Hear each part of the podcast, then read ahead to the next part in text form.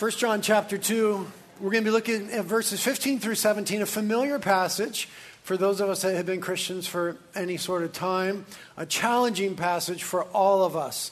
Uh, the title of this message is Are You Gratified or Satisfied? Are you gratified or satisfied? There is a difference. Culture wants you to be concerned with gratification. Christ offers you satisfaction and true satisfaction. We'll kind of tease this out in our text, 1 John chapter 2, starting in verse 15, reading and teaching from the New American Standard. The Apostle John writes and says in 1 John 2:15, "Do not love the world, nor the things of the world. If anyone loves the world, the love of the Father is not in him. For all that is in the world, the lust of the flesh, and the lust of the eyes, and the boastful pride of life, is not from the Father, but is from the world. And the world is passing away, and also its lusts. But the one who does the will of God abides forever. This is God's word. Let's pray. Lord, we just are going to need your help this morning to really get this Believe it, receive it, and live it. Lord, I would just confess before my brothers and sisters that so many of the very things that this text is warning us about, I'm enamored with, attracted to, I, I pursue after, I give too much time and attention and resources to. And there's more things I don't even see in my own life that I'm blind to. We are so thankful for the Holy Spirit who Christ, you and the Father sent to convict us of sin and righteousness and judgment, to open our eyes to the true nature of the things of the world and the glorious nature of Christ and the love of the Father. Thank you, Holy Spirit, that it's your job to pour the love of the Father into our hearts. Do that this morning in such a way that God's love would rule in our lives his love for us and our love for the Father would be greater than anything the world has to offer. We need your help with that, Lord. We admit that we're distracted people. And yet we have this incredible salvation. Our sins are forgiven. And we know the Father. We've overcome the evil one. We're strong in the Word of God and the Spirit in us. Lord, restore unto us the joy of our salvation, that the world would look less shiny, less attractive that the mask would be removed from it. We'd see it for what it is, but also we want to see Christ for who he is. Thank you, Holy Spirit, that it's your job to exalt Christ in our hearts and our minds. Do that this morning. We need the greater glory of Christ to capture our hearts, that the lesser glory of the world wouldn't pull on us as strongly as it does. We're so thankful for your living active, inerrant, wonderful, powerful word.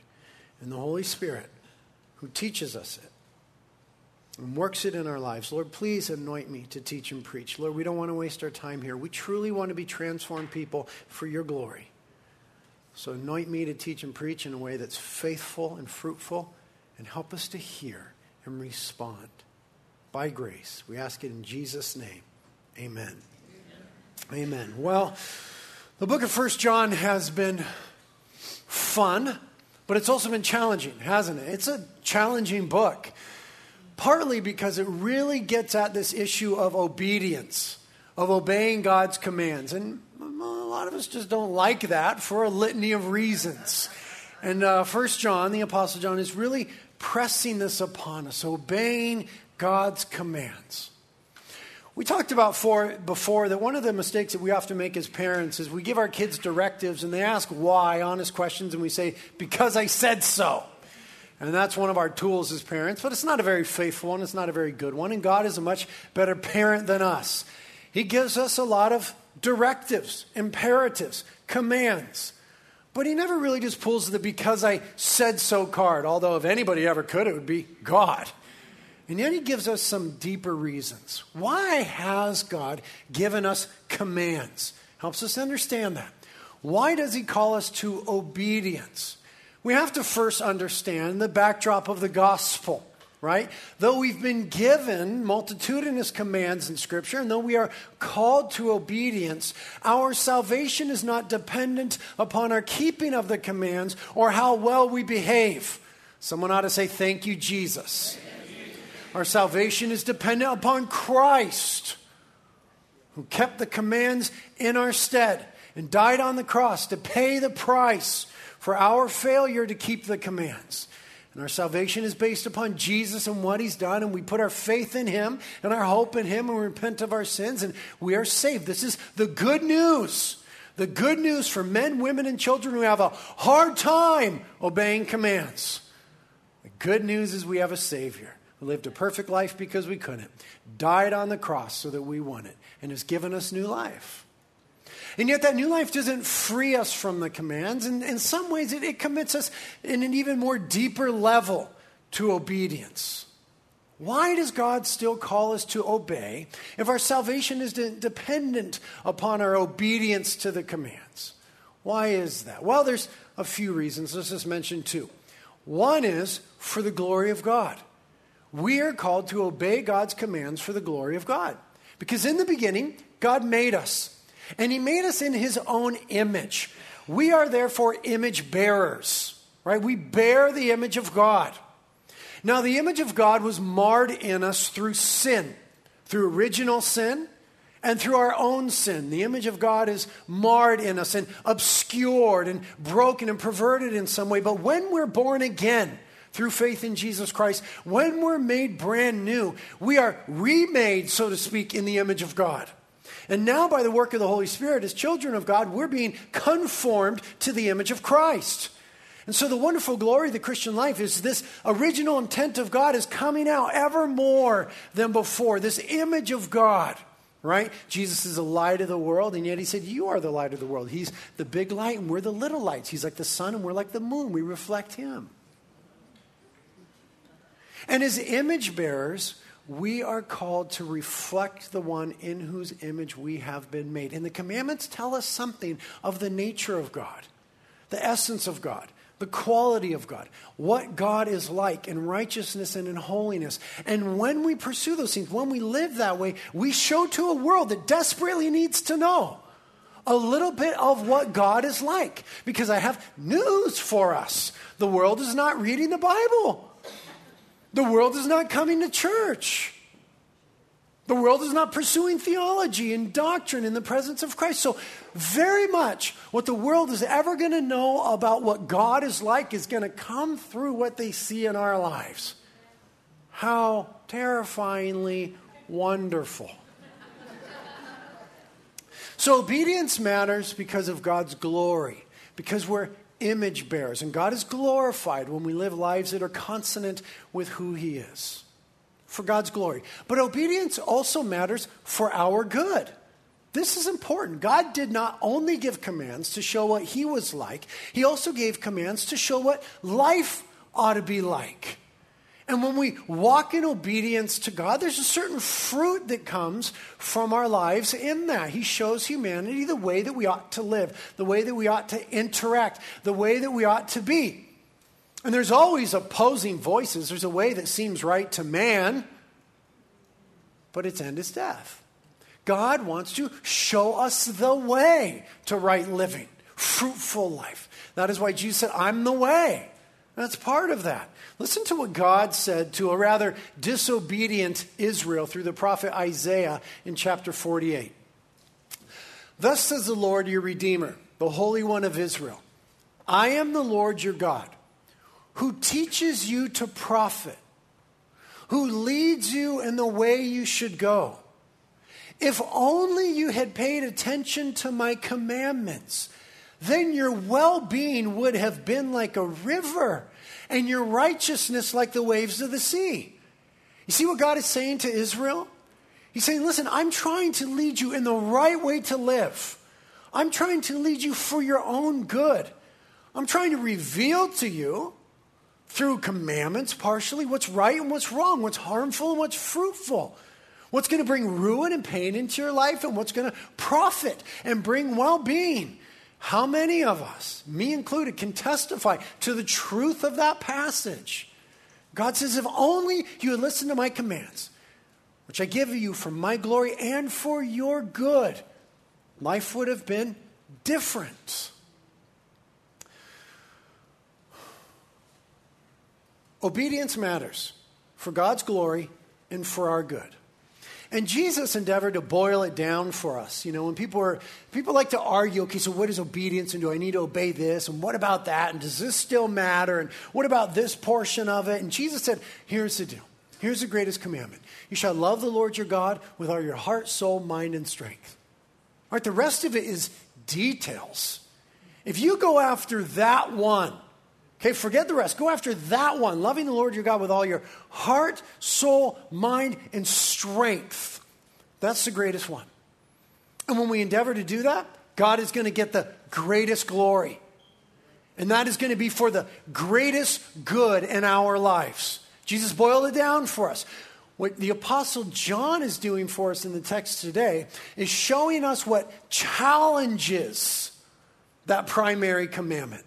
He's showing us the struggle. He's showing us what confronts, what endeavors to come against that commandment for God's glory and our good to love the Lord our God with all our heart, soul, mind, and strength. The text today reveals what challenges that. You see, we live in a culture of instant gratification, don't we? Instant gratification. Instagram,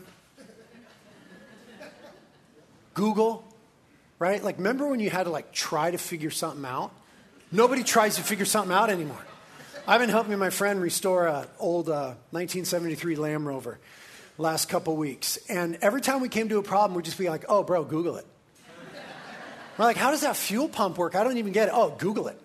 Gosh, how do we adjust the carburetor? I don't, just, just Google it. Right? Nobody tries to figure things out anymore thanks to Google. And Google is just giving us what we want. We want it now. We want it immediately. We want Instagram. We want the soundbite. We want to be able to Google it and get it. We love Amazon. so old school to like get in the car and go to a store. What is even a store anymore? Why not just go to Amazon? And Amazon isn't even good enough. I want Amazon Prime. right? Because I can get it overnight, anything for $5.99. And I want it overnight. I want it now. I want to feel the lust for it in this instant and have it tomorrow morning. I love Amazon. Anything I want, I can get tomorrow through Amazon Prime. That's our culture. They're just giving us what we want. We want instant gratification, and we mean instant. And our text is trying to teach us something about that. The more we endeavor to be gratified, the less we will find ourselves satisfied, is what the text is trying to say. And yet we find the struggle within ourselves that we love to be gratified we will actually sacrifice being satisfied on the altar of being gratified. So, verse 15, for God's glory and for our well being, gives us this command Do not love the world, nor the things in the world. It's the first direct command given to us in 1 John. He's been giving us all these stark contrasts that amount to commands and directives for us. These stark contrasts, right? Like in verse 6 of chapter 1. If we say that we have fellowship with Jesus and yet walk in the darkness, we lie and don't practice the truth. A stark contrast that helps us to think about obedience. Verse 8 of chapter 1. If we say we have no sin, we're deceiving ourselves and the truth is not in us. Stark contrast. Chapter 2, verse 4. The one who says, I've come to know Jesus and does not keep his commandments is a liar and the truth is not in him. Chapter 2, verse 9. The one who says he's in the light and yet hates his brother is in the darkness until now. John likes it black and white, light and dark stark contrasts that have been for us, making us think about our lives and our walks, right? But now he gives us the first really direct imperative. The first thing he says is a direct command is do not love the world nor the things of the world. Literally, in the Greek grammar, it's stop loving the world. He assumes that his audience is loving the world. He says, stop loving the world.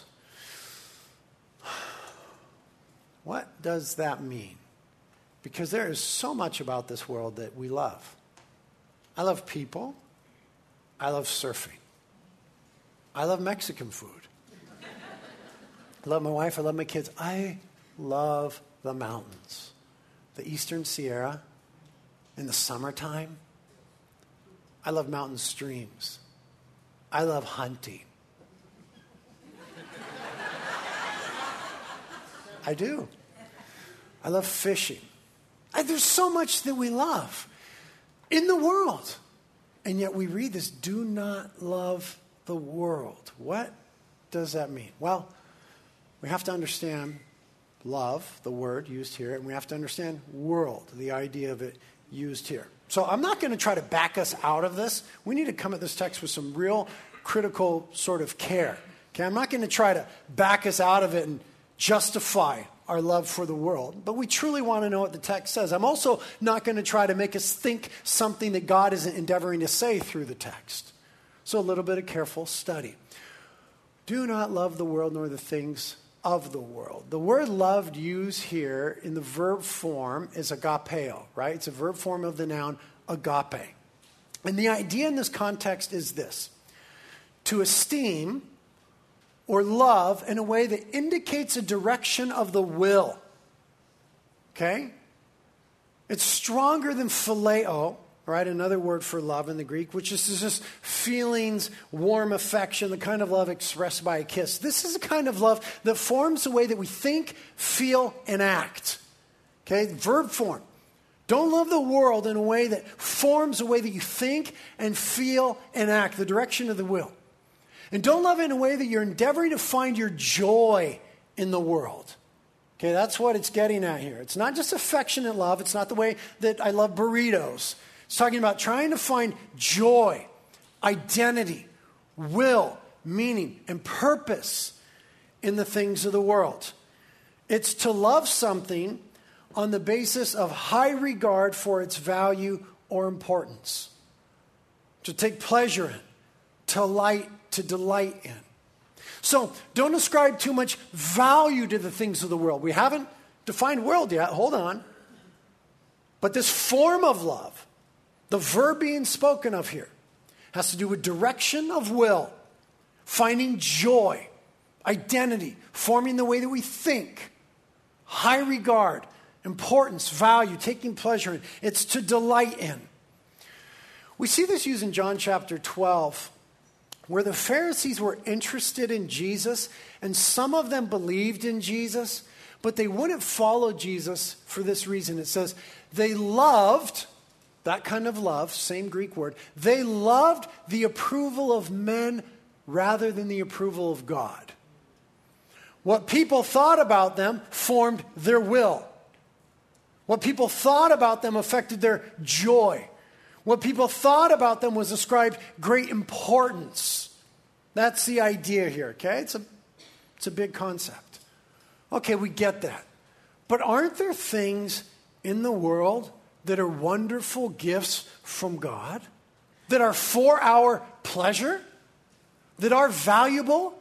That are important? That we're supposed to esteem? That we're supposed to enjoy? Certainly there is. So, what's the idea of world here? The Greek word is cosmos, right? This is where we get our word cosmos. or as most people would say, cosmos. world. Okay, there are three basic ways that the word world is used in the New Testament. Sometimes it's used to refer to planet Earth, right? The cosmos. That's where we get that word. That is not the meaning here. Sometimes it's used to refer to people like John 3:16, for God so loved the world. It's not talking about trees and dolphins and mountains, it's talking about people. So sometimes this word cosmos is used to refer to people. That's not the meaning here. Sometimes, several times in the New Testament, the word world is used to refer to the organized, evil system with its principalities and practices that is under the authority of Satan, which includes certain teachings and ideas, cultural realities, attitudes, activities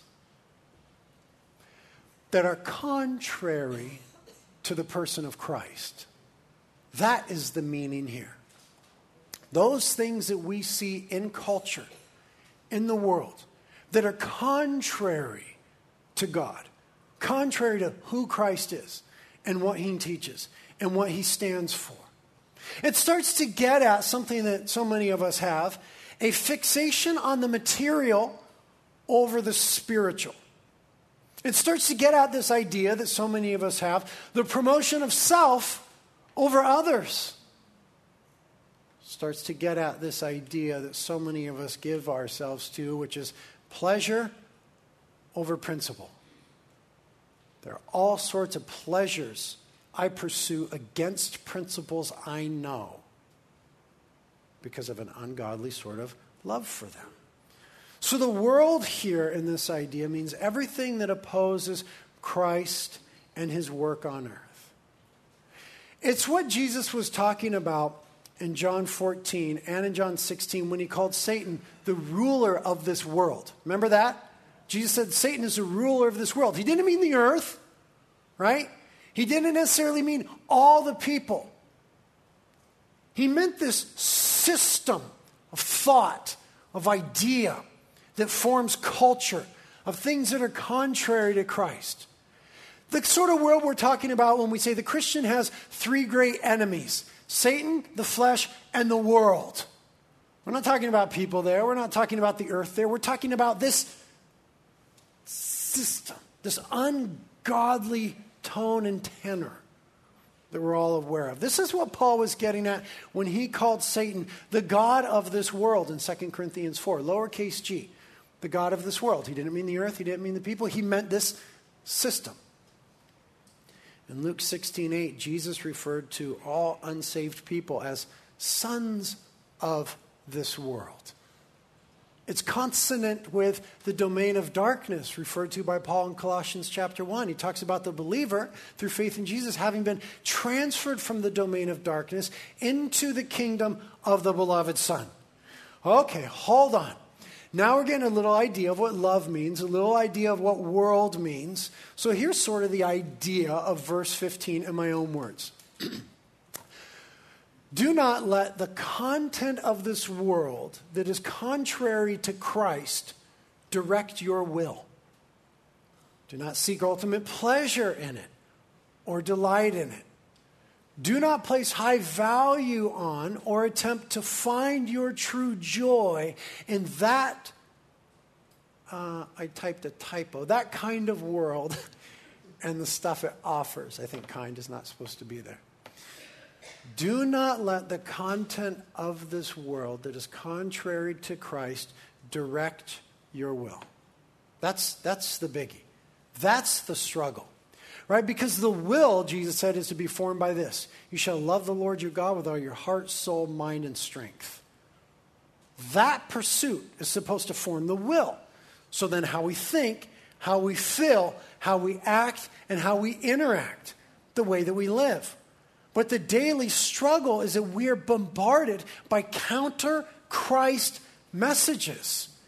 We live in a culture that is counter Christ.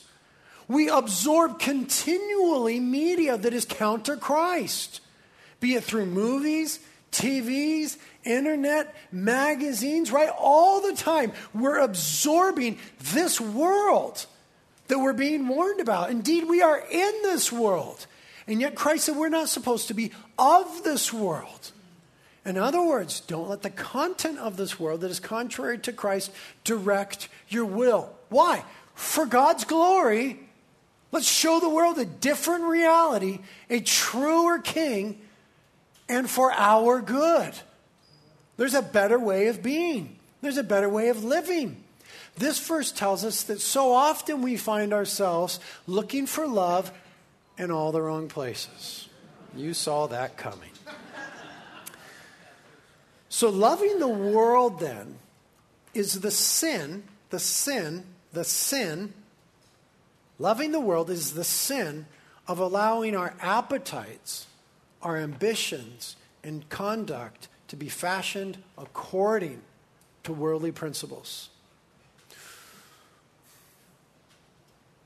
Okay, okay, okay. We would all agree with that. Yes, yes, yes, yes, yes. But how do we discern whether or not we're falling into this? Because honestly, it's not always easy to discern. I was praying this morning that, that the word would be like a mirror to us. You know it's really easy to do? Billy Graham said this one time. He said, The greatest sin in America is listening to sermons. Weird for a preacher to say. What did he mean? He he meant that we often hear sermons, but we don't hear sermons. You know what I do a lot of times?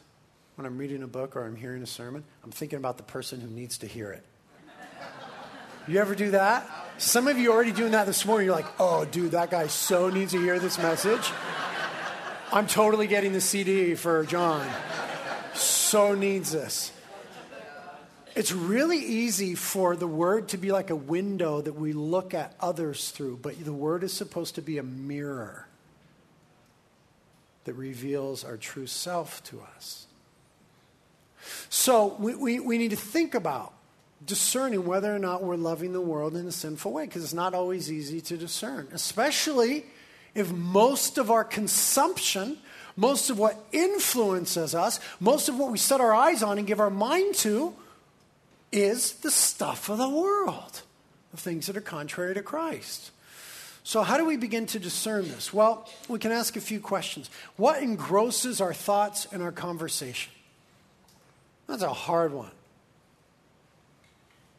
Aren't you glad that we're not all mind readers? Wouldn't it be terrifying if I knew what you were thinking and you knew what I was thinking? If your spouse knew what you were thinking sometimes? But we must know what we are thinking. We must read our own minds. We must honestly confront what is the stuff of my thoughts? What engrosses my mind? What fills my heart? A good way to tell is what comes out in our conversations. Jesus said, What comes out of the mouth is from the heart. What comes out of the mouth is a reflection of the heart. That hurts, but we have to think about it a little bit. What do we truly spend our time ruminating about? Is it the stuff of the world or is it the stuff of the Word?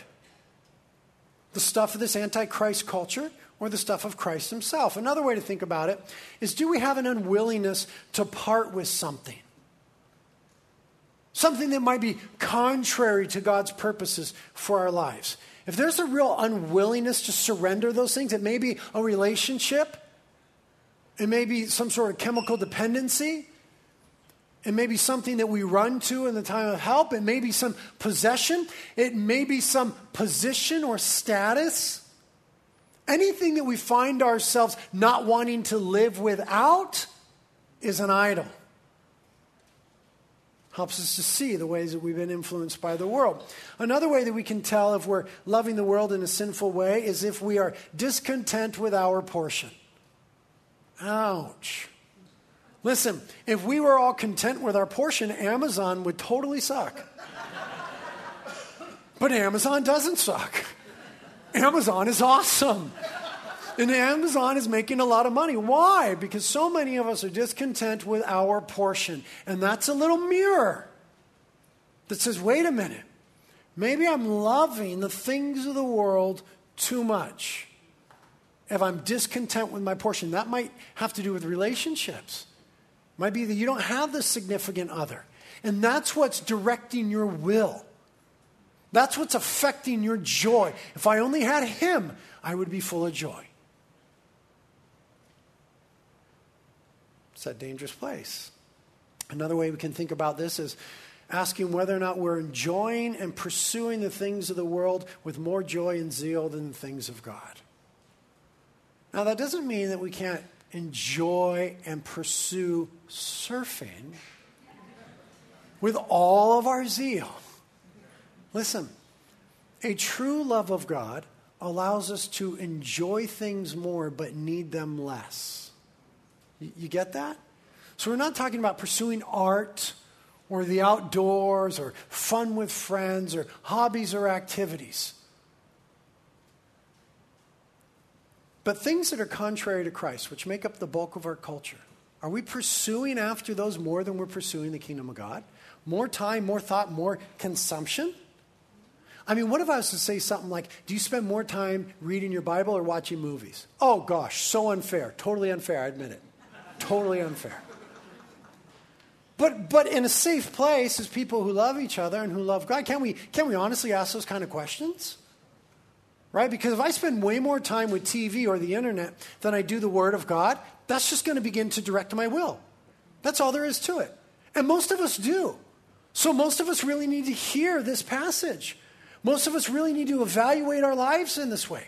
There's got to be some active counterbalance in our lives to the counter Christ culture that we consume continually. How many C's were in that sentence? Check it out and see. Number five.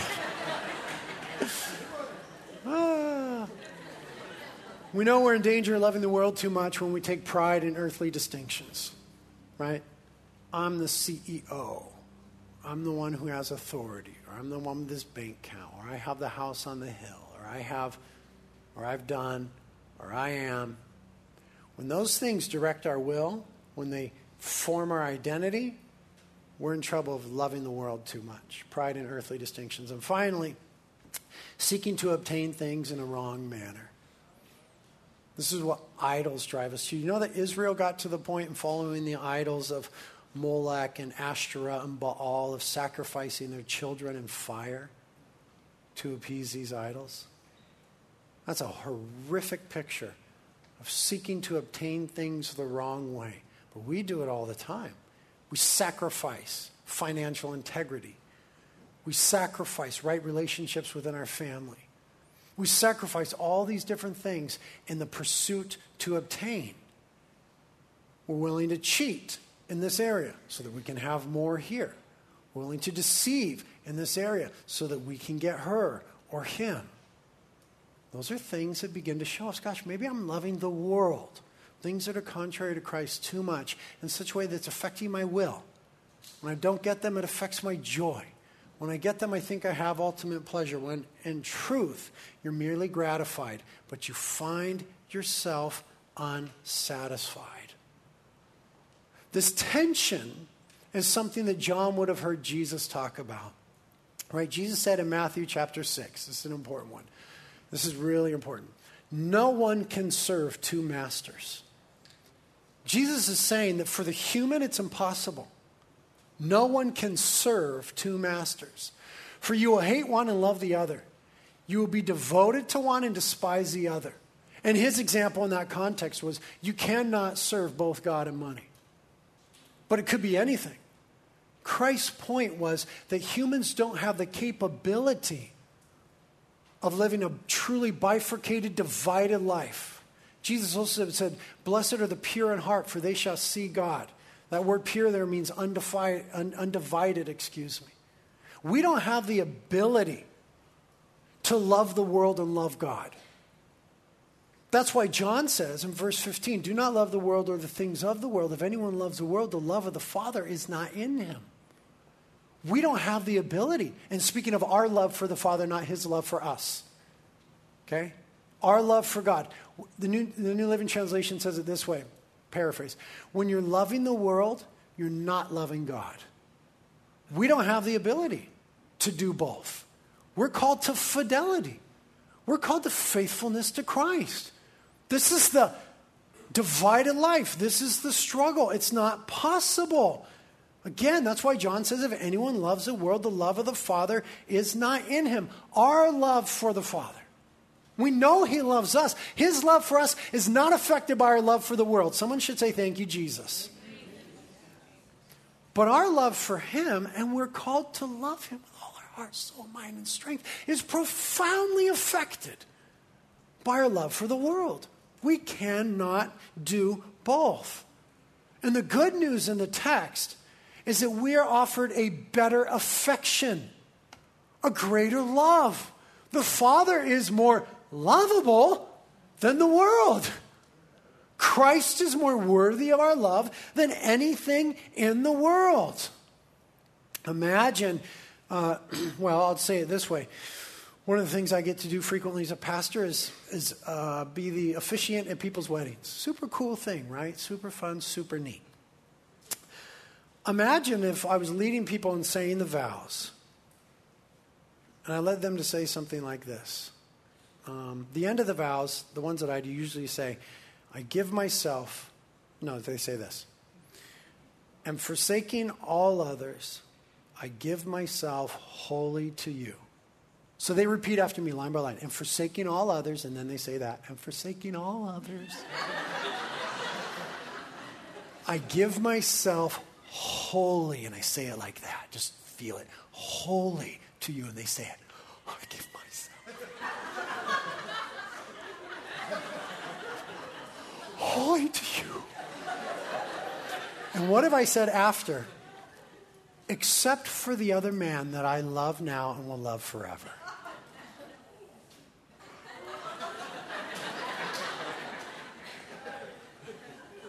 Impossible. They couldn't stand at the altar and say, I forsake all others and give myself wholly to you, except for the one that I love, the other one. Impossible. That's what the text is getting at. It's not possible to love the world and love God as we're called to love God. So if there are signs that we're loving the world too much, we need to forsake all others and give ourselves wholly to Him and have no except. This is hard stuff. So, verse 15 is reminding us that there is a better affection, the Father. There is a greater love than anything the world has to offer. Now, verse 16 reminds us that there are better gifts, a greater joy. Okay, verse 15 was a commandment, verse 16 is the reasoning.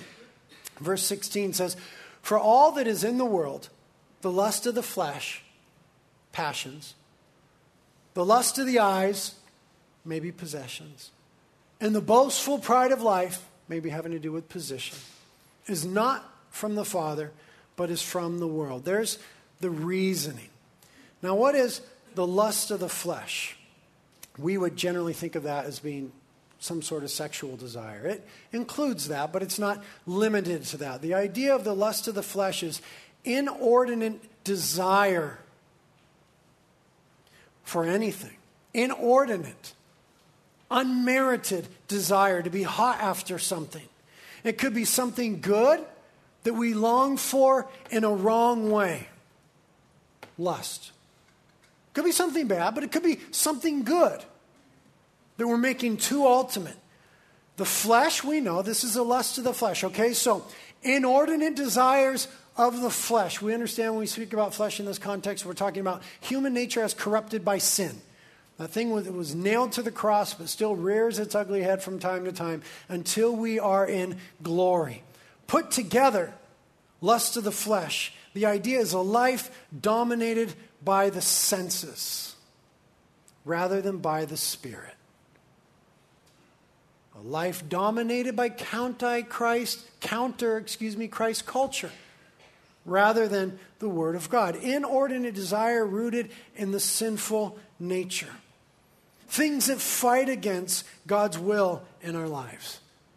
Galatians chapter 5 gets at it very well, right? Verses 19 through 24. It says there's two ways to live walk in the Spirit or walk in the flesh. And then it says, and there's two kinds of fruit.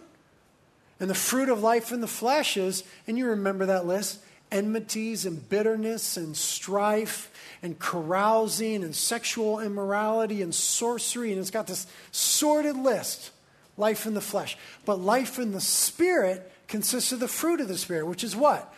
Love, joy, peace, patience, kindness, goodness, faithfulness, gentleness, and self control. Two ways of living, two kinds of fruit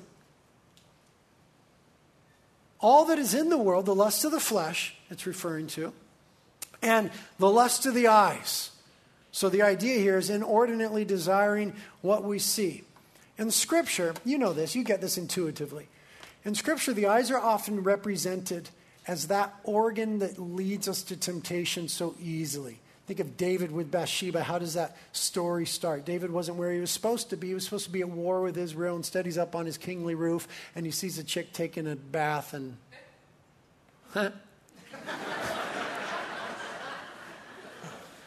he sees it. Jesus said, he, he said this, right? Our, our eyes lead us into temptation. So Jesus said, if your eye causes you to stumble, gouge it out. Now we know that the eye isn't the problem, the heart is the problem, right? But the eye and the heart are radically connected. And so often, what the eye sees, the heart wants. That's why we need to pay careful attention to what the Old Testament prophet said and to what we hear in Galatians, Romans, and Hebrews. The righteous shall walk by faith, not by sight. We're to be giving ourselves to something that we actually cannot always see. The eyes are radically connected to the heart the lust of the eyes. eye causes you to sin, gouge out. The psalmist was getting at it when he said this I will set no worthless thing before my eyes. He knew that what he put in front of himself would soon become a part of himself.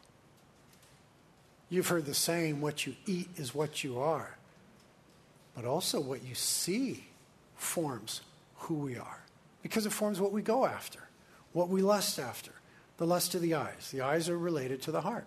And then the boastful pride of life. This is a spirit of self sufficiency. It's a desire for recognition, applause, status, advantage, control. Control issues. This is the idea of one upsmanship. Okay? So, verse 16 For all that is in the world, the lust of the flesh, having to do with passions, the lust of the eyes can be possessions, but also passions, and the boastful pride of life may be position, one upsmanship, is not from the Father. Here's the reasoning. Here's why we don't love the world. That's not from the Father. If it's not from the Father, where is it? Where's it from? Satan. Let's just make it simple. There's two options there. It's real clear back in the garden, Genesis chapter 3, verse 6. We see the same exact thing, okay? When the woman saw that the tree was good for food, there's a parallel to the lust of the flesh. Okay, it appealed to physical passion. And that it was a delight to the eyes. Oh, look at the fruit. It's so nice to see. Lust of the eyes. And that the tree was desirable to make one wise advancement, exalting of self, the boastful pride of life. She took from its fruit and she ate. These things are not from the Father, but from the world. And what John is getting at is this idea brothers and sisters, whom I love, the Father has better things for us than the world has to offer. No matter how it gratifies in the moment, no matter how shiny it is, no matter how slick it seems, no matter how common it is.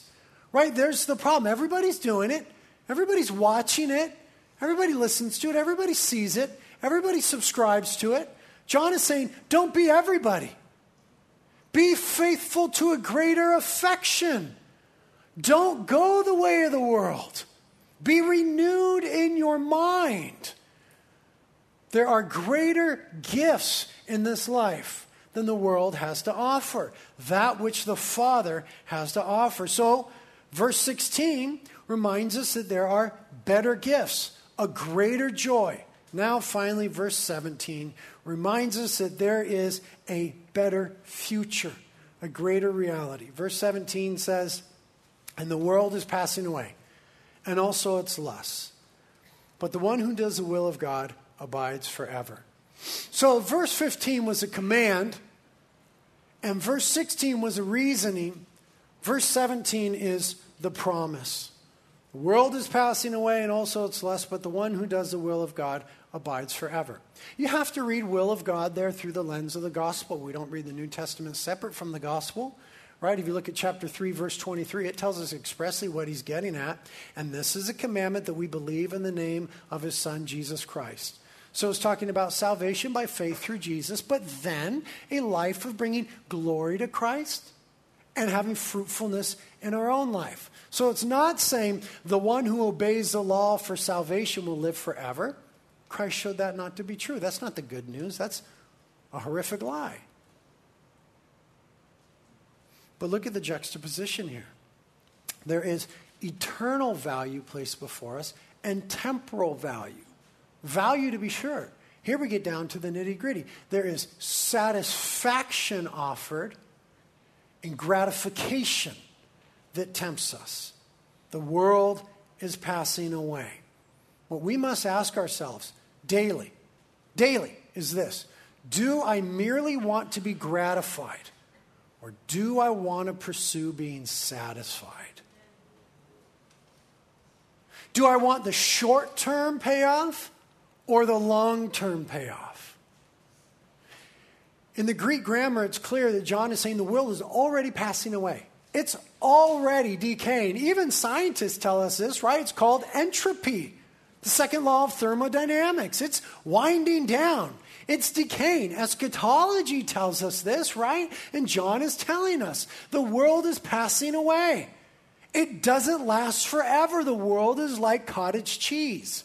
It has an expiration date. And the nearer we get to it, the nastier it gets. And there hopefully comes a time when you say, I'm not eating that cottage cheese anymore. We are too near the expiration date. And this world has an expiration date. It's called the second coming of Jesus Christ. And it may be time when the Christian looks and says, I'm not eating the cottage cheese anymore. The expiration date is too near. The world is passing away and also its lusts. He's saying to us that to invest in gratification is a bad investment. What have I told you? I have an investment for you, and for two or three years, it'll pay a 100% dividend. Dividend, whatever that word is. I don't invest. But after that, you'll lose everything. But it's going to be an awesome two or three years. What idiot says, yeah, I'll do the two or three years, get the 100%, and then lose everything? It's a bad investment. Yeah, people do. But it's a bad investment.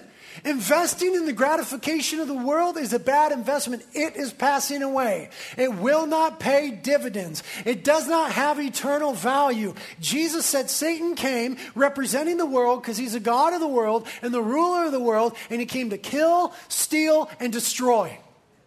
There's a way that seems right to man, but I came that they might have life and life more abundantly. Eternal life, which is both quantitative and qualitative. The quality of life in Christ. Lesser gifts tempt us, lesser joys, lesser realities. Think about when Jesus fed the multitudes and then he wanted to escape from them, so he went to the other side of the lake and they ran around the lake and they met him there because they just could not let this guy go who was feeding them that way. And look what he said to them because they wanted to make him king. They ran and they're like, Jesus, dude, we want you to be the king. Right? Every other man in the world would be like, yeah, totally. I should totally be the king. But look what Jesus said. I tell you the truth. You're looking for me. They wanted to make him king. Not because you saw miraculous signs, but because you ate the loaves and had your fill. And Jesus is being, I don't want to say Jesus is being mean here, but the word that he uses for fill was the same word that they would use in that culture for an animal that just filled his stomach. He said, You guys are, you guys are acting like animals. You're, you're, you're, you're living, your will is being directed by base things. You've just got a full stomach, and now you want to base everything on that? He says to them, Don't work for food that spoils, cottage cheese, but for food that endures to eternal life, which the Son of Man will give you. See, Jesus had a low view of even legitimate appetites if they dulled our appetite for better things. That's why Jesus called himself the bread of life. We're given legitimate appetites, but we're not supposed to let them dull our appetite for what truly satisfies. And that's the problem with gratification. Is we can work really hard to keep ourselves so gratified that we never get worried about the fact that we're dissatisfied. That's exactly what, by the scheme of Satan, our culture is endeavoring to do to put everything at our fingertips so that we are so gratified we never wake up and realize we're dissatisfied. That's a scary thing. Contrast their appetite with King David's, who, when he wrote this, which I'll show you in a moment from Psalm 63, was in a real desert and he was truly thirsty and he was truly hungry. But he knew that his physical hunger and his physical thirst pointed to something deeper and truer. Psalm 63. He said, Oh God, you are my God. Earnestly I seek you. My soul thirsts for you. My body longs for you. In a dry and weary land where there's no water. Right? He could have stopped right there and said, I'm in a desert. I need water. I'm not worried about spiritual things. Dude, I just need water. He knew that water would gratify, but it wouldn't ultimately satisfy. This is so radical. He says this I'm longing for you because your love is better than life. My lips will glorify you. I will praise you as long I live, and in, as long as I live, and in your name I'll lift up my hands. My soul will be satisfied as with the richest of foods. Is your soul satisfied? Or are we merely living in a place where the flesh is gratified? This text is challenging us in those things. You see, the things of the world, the lust of the flesh, the lust of the eyes, the boastful pride of life, they're just spiritual hot dogs that we fill ourselves with while God is offering us a banqueting table. And what they do is they kill our appetite for the truer things. We can fill ourselves with the lust of the flesh and the lust of the eyes and the boastful pride of life and dull our appetite for what truly nourishes. And the things that's the thing that's funny about the stuff of the world is the more we eat it, the less we like it. But the more we want it. That's weird. The things of the world the more we eat it, the less we like it. It doesn't satisfy. But the more we want it because we've given ourselves to pursuing being gratified rather than satisfied in Christ. I am the bread of life. C.S. Lewis said this Our Lord finds our desires not too strong, but too weak. We're half hearted creatures, fooling about with drink and sex and ambition when infinite joy is offered us. Like an ignorant child who wants to go on making mud pies in a slum because he cannot imagine what is meant by the offer of a holiday at sea. We are far too easily pleased. See, it's not that God doesn't want us to be pleased in this life, He wants us to be ultimately pleased. And that only happens in the person of Christ. And that is the warning and the good news of the text. Amen? Amen? Lord, thank you for this wonderful truth and help us now. Our hearts will never be free from their love affair with the world until they discover the greater love that is in you. And so help us with that, Lord. Say to us, Come, you who are thirsty and weary. Why spend money on what doesn't satisfy? Come, and you will be delighted in the richest affair. Help us, Lord, to seek satisfaction in you. Show us where we're merely gratified, and lead us to drink deeply of living waters. We ask it in Jesus' name. Amen.